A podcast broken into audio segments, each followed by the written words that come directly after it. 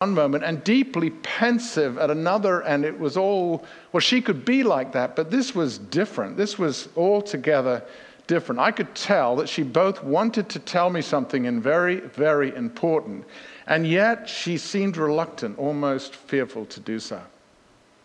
Hmm. I'd soon find out that she wanted to tell me something that she knew she couldn't tell her parents, at least not yet. And she felt certain that I would not believe it. It was important that someone believed her. This is what she said. You see, it's complicated. I began to brace myself to try to respond to whatever it was she was going to say. It was, in, it was very important to me that I responded in a good way because I had the sense that my reaction would make a great deal of difference to her. She took her time, in a way, getting everything ready and in order. I think she wanted to make certain that she'd remembered everything. And she started by saying that she'd been visited by an angel.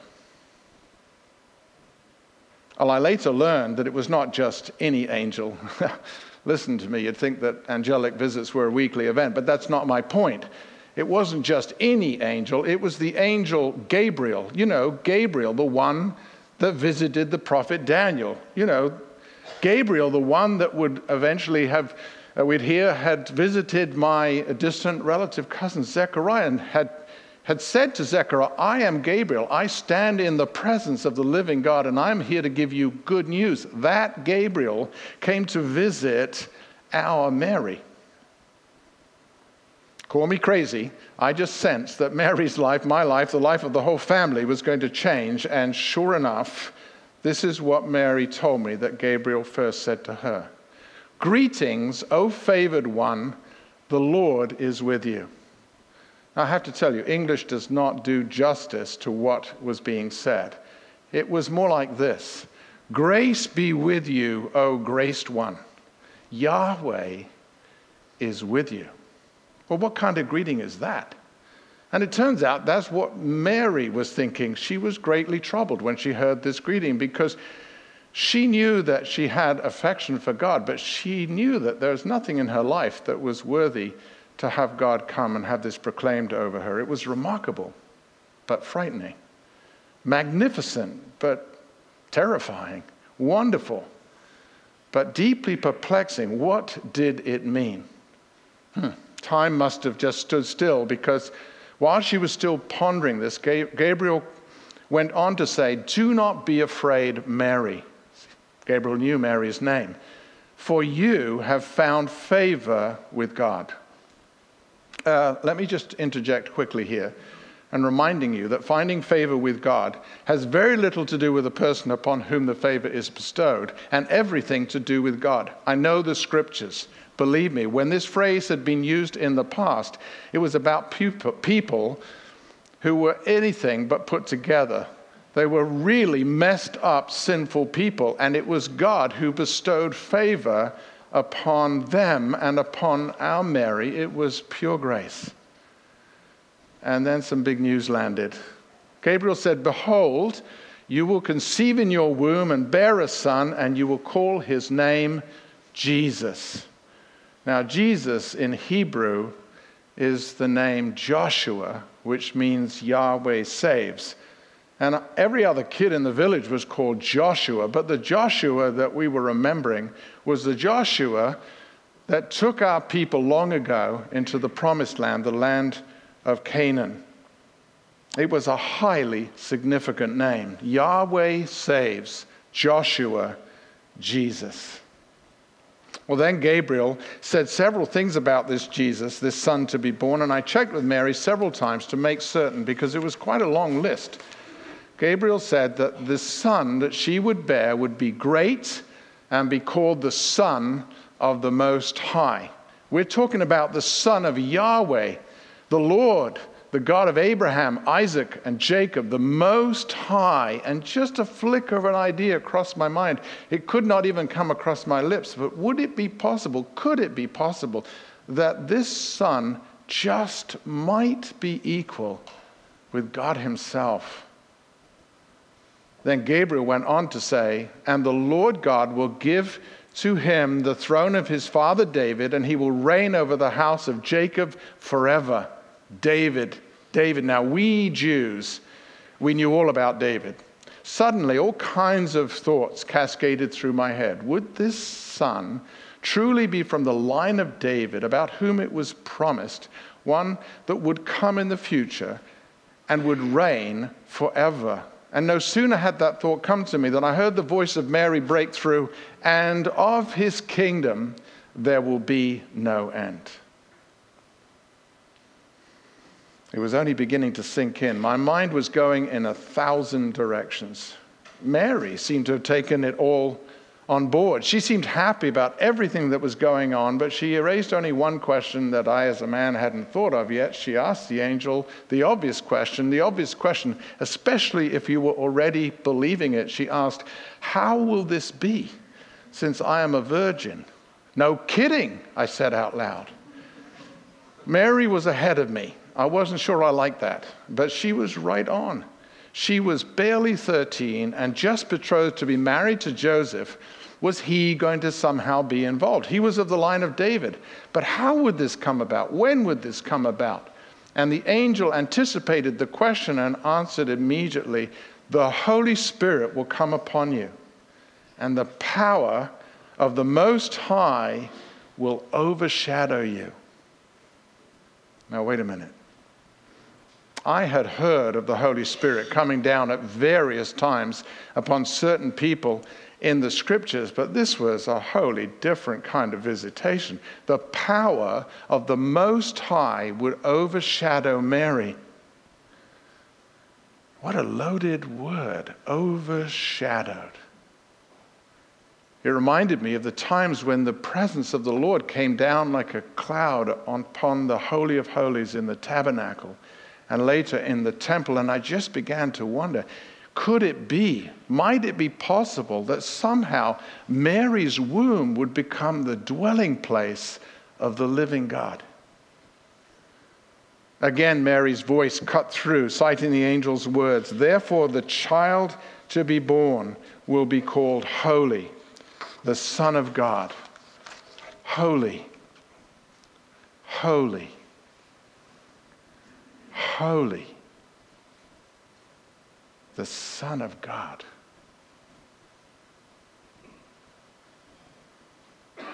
Mary gave me a minute. I could, I could barely take it in. My first instincts were to believe, actually. Then I began to doubt. And then I looked at Mary and I became convinced again, and then I began to doubt. If only there could be some kind of sign given so that we both might know that this was not just some crazy dream. And almost to cue, Mary told me that the angel had one more thing to say. He said, Behold, your relative Elizabeth, in her old age, has also conceived a son, and this is the sixth month with her who was called barren, for nothing will be impossible with God. Hm, there it was the possibility to test the statements. I mean, to affirm the validity of what the angel Gabriel had said. Elizabeth, now I knew Elizabeth not well. I knew she was much, much older than me, and she lived a long way away in the other side of, uh, of, of Judea.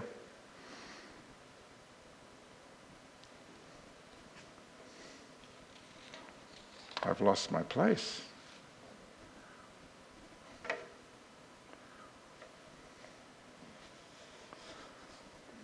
Okay, sorry about that. Her husband was a priest, quite high up in the clergy, I might add. He'd done well. But we never got to see Elizabeth. I had heard that she and Zeke had been unable to have kids, and a great shame it was. I mean by that, it was shameful, shameful for them. There had been some rumors floating about that in her old age, Elizabeth had become pregnant. Believe me, she was far too old to have a baby.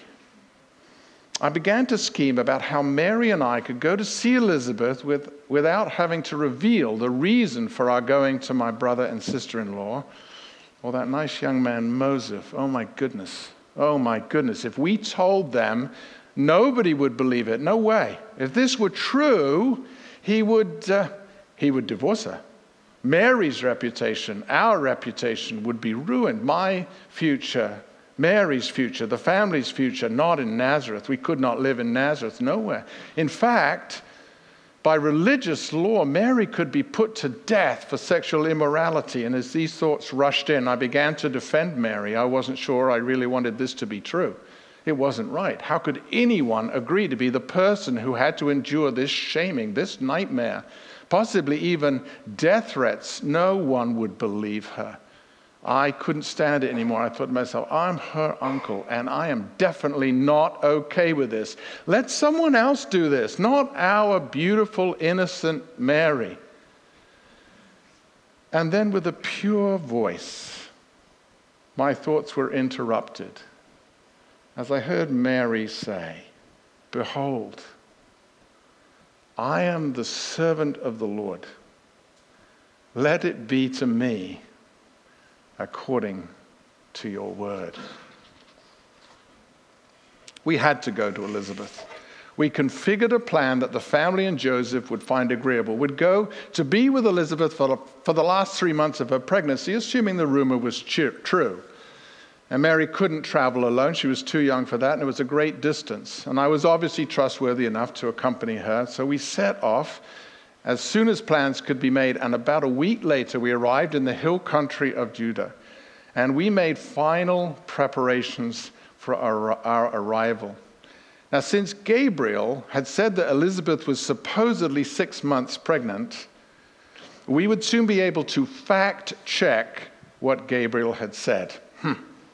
We took a deep breath and we entered the house, and we were shown into a reception room, much larger than any room in our house. Zeke was obviously doing well in the priesthood. And we were offered some refreshments. Now, Zechariah was not around for some reason, but Elizabeth eventually did come in and she greeted us, and she was a sight to behold. I mean, I hadn't seen her for years, but she was really old. She had white hair and yet she was clearly pregnant. It was the most incongruous sight I had ever seen.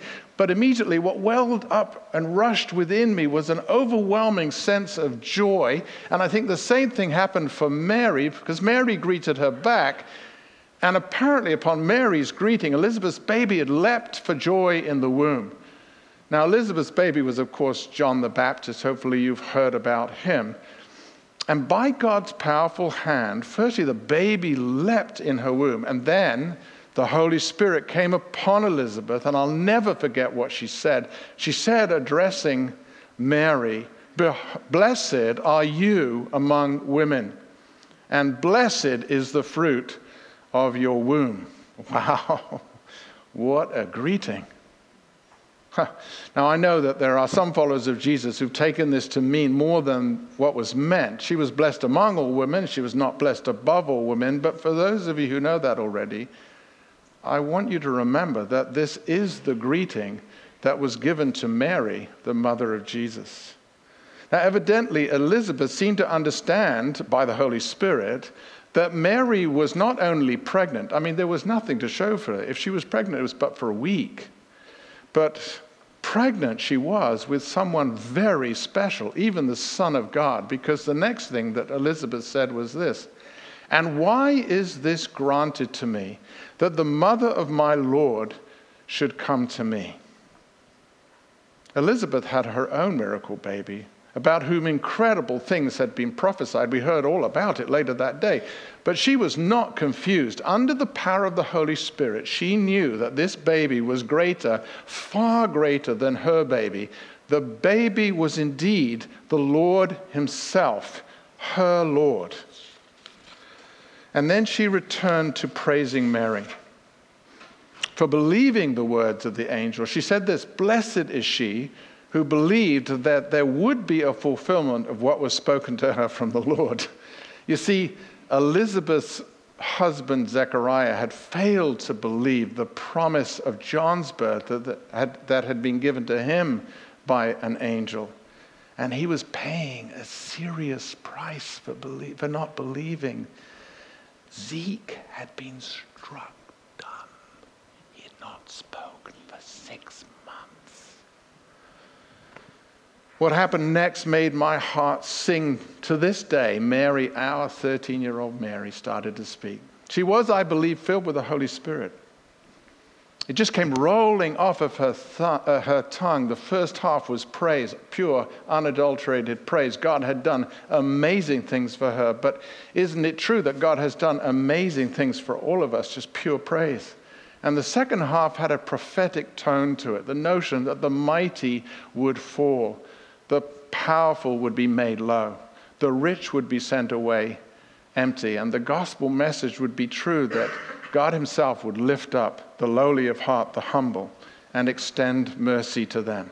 This is what she said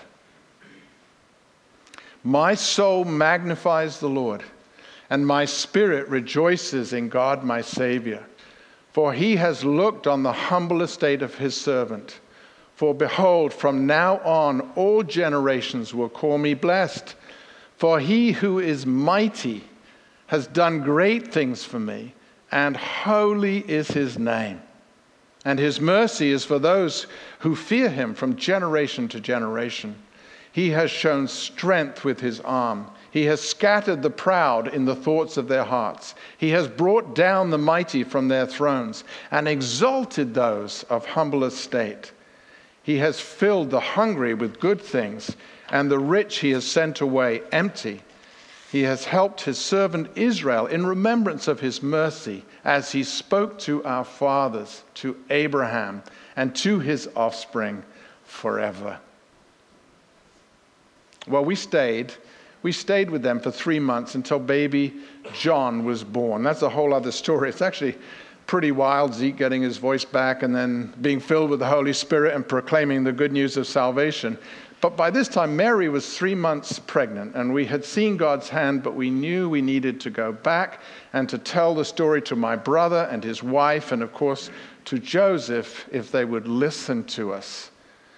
Well, it turns out that news like Mary's traveled faster than we did, all the way back to Galilee. We were worried about how Joseph would take it. We felt sure that as a righteous young man, he would have no choice but to file for divorce. And what happened after that was not worth contemplating. But we, we went in the sense that if God could come to Mary and tell Mary of the news and then place a little embryo in Mary's womb, which was now evident for all to see, then surely that same God could stand by us with whatever it is that we would go through. we shouldn't have worried Little did we know that this same God had gone before us. You see, Joseph was indeed a righteous man. He would do the only thing he could do to divorce her, but he would do it without publicly shaming her. He would do it quietly. Good for him. Good for him. I knew I got something right about him. But then another spectacular miracle happened. It was the season for angelic visitations, it would seem, because sure enough, an angel of the Lord appeared to him in a dream. Whether Gabriel or not, we don't know, but the angel told him this Joseph, son of David, do not be afraid to take Mary home as your wife, because what is conceived in her is from the Holy Spirit. She will give birth to a son, and you are to give him the name Jesus because he will save his people from their sins.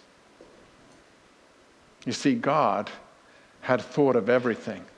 And while the next six months were very difficult for all of us because we continued to live in Nazareth, God was with us. Those were the days of Mary's pregnancy. Now, you must come back next week to learn about the incredible events surrounding the birth of Jesus. Perhaps that's someone else's story to tell. But I wonder, would it be okay if I offered just a few thoughts, two or three thoughts? I was thinking about you all here in 2018 and wondering how this story might perhaps have meaning in your lives in this day. Well, the first thing I would say is this Mary really did conceive by the Holy Spirit. She was a virgin.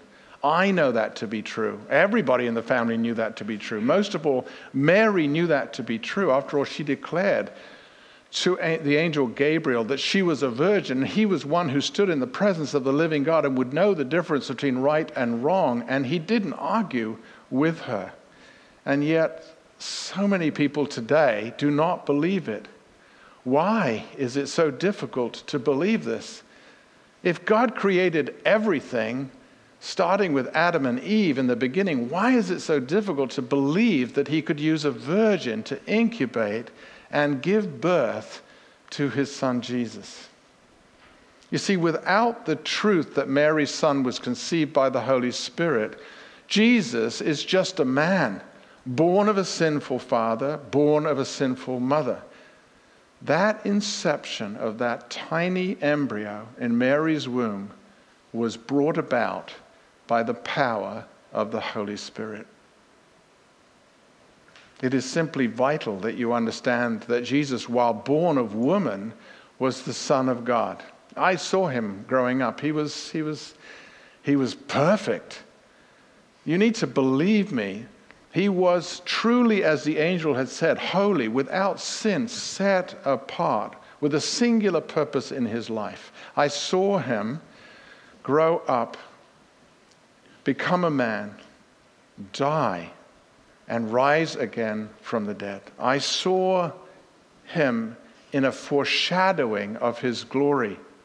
But one day, every single one of us and every person who's ever lived at any time will see him in all of his awesome and outstanding glory. I'm getting carried away. The second thought I had was that God's grace is His alone to give. God's grace is His alone to give. Mary was not perfect. Some people, even religious leaders, apparently have delivered themselves to the view that Mary was somehow sinless. I don't know why God chose Mary, but this I can tell you. It was not based upon her being sinful, sinless. She had a wonderful disposition. She was prone to obedience and a deep interest in the things of God, but perfect she was not.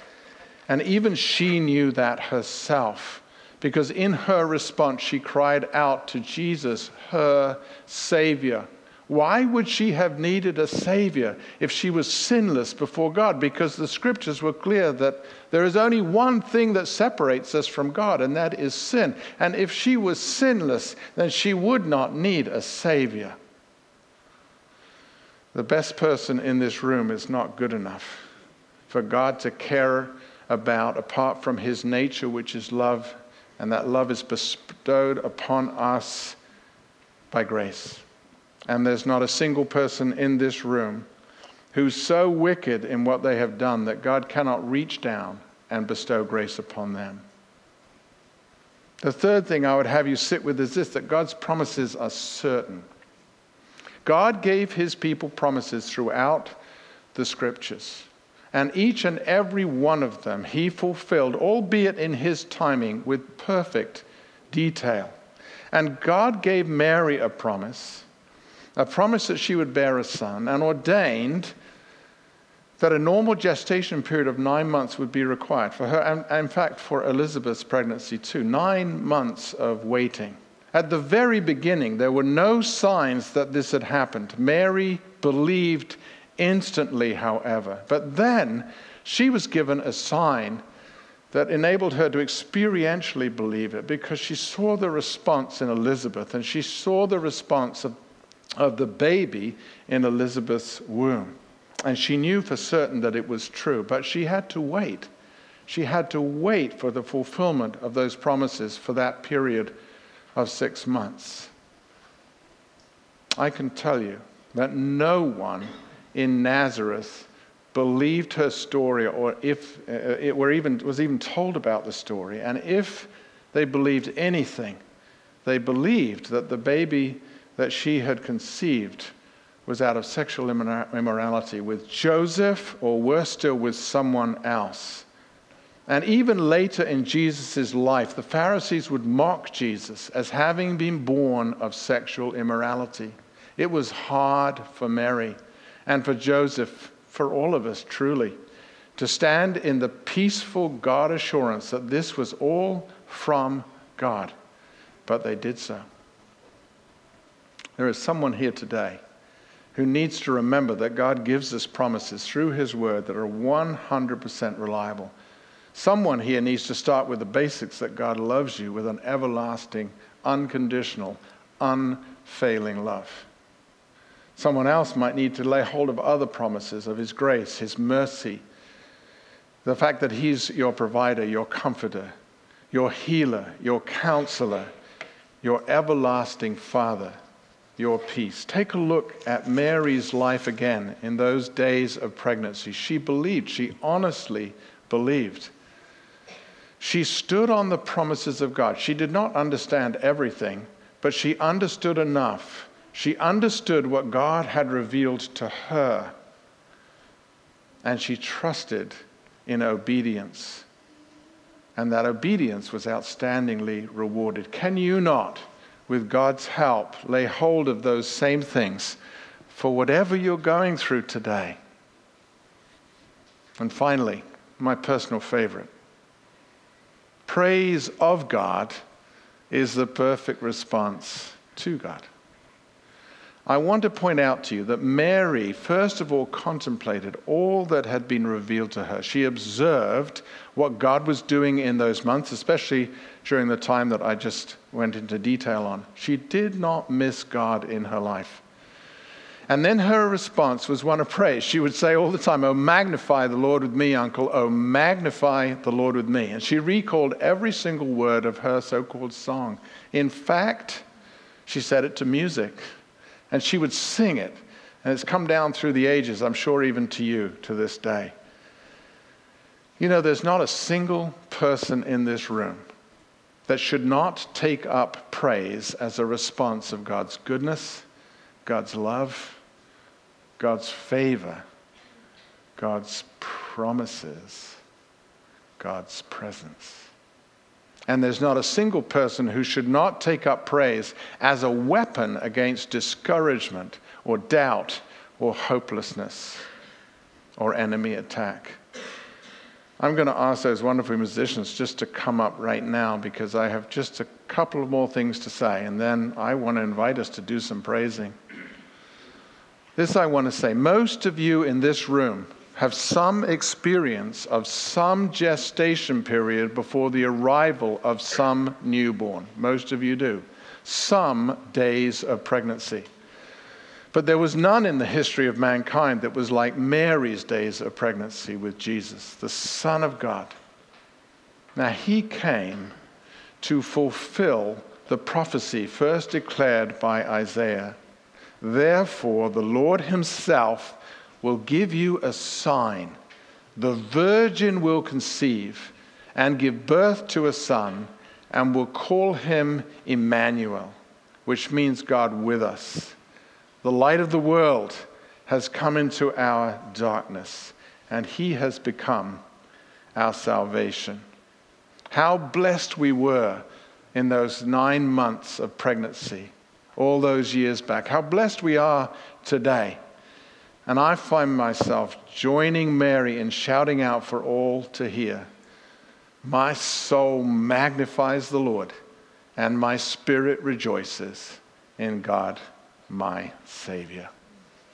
Thank you for listening.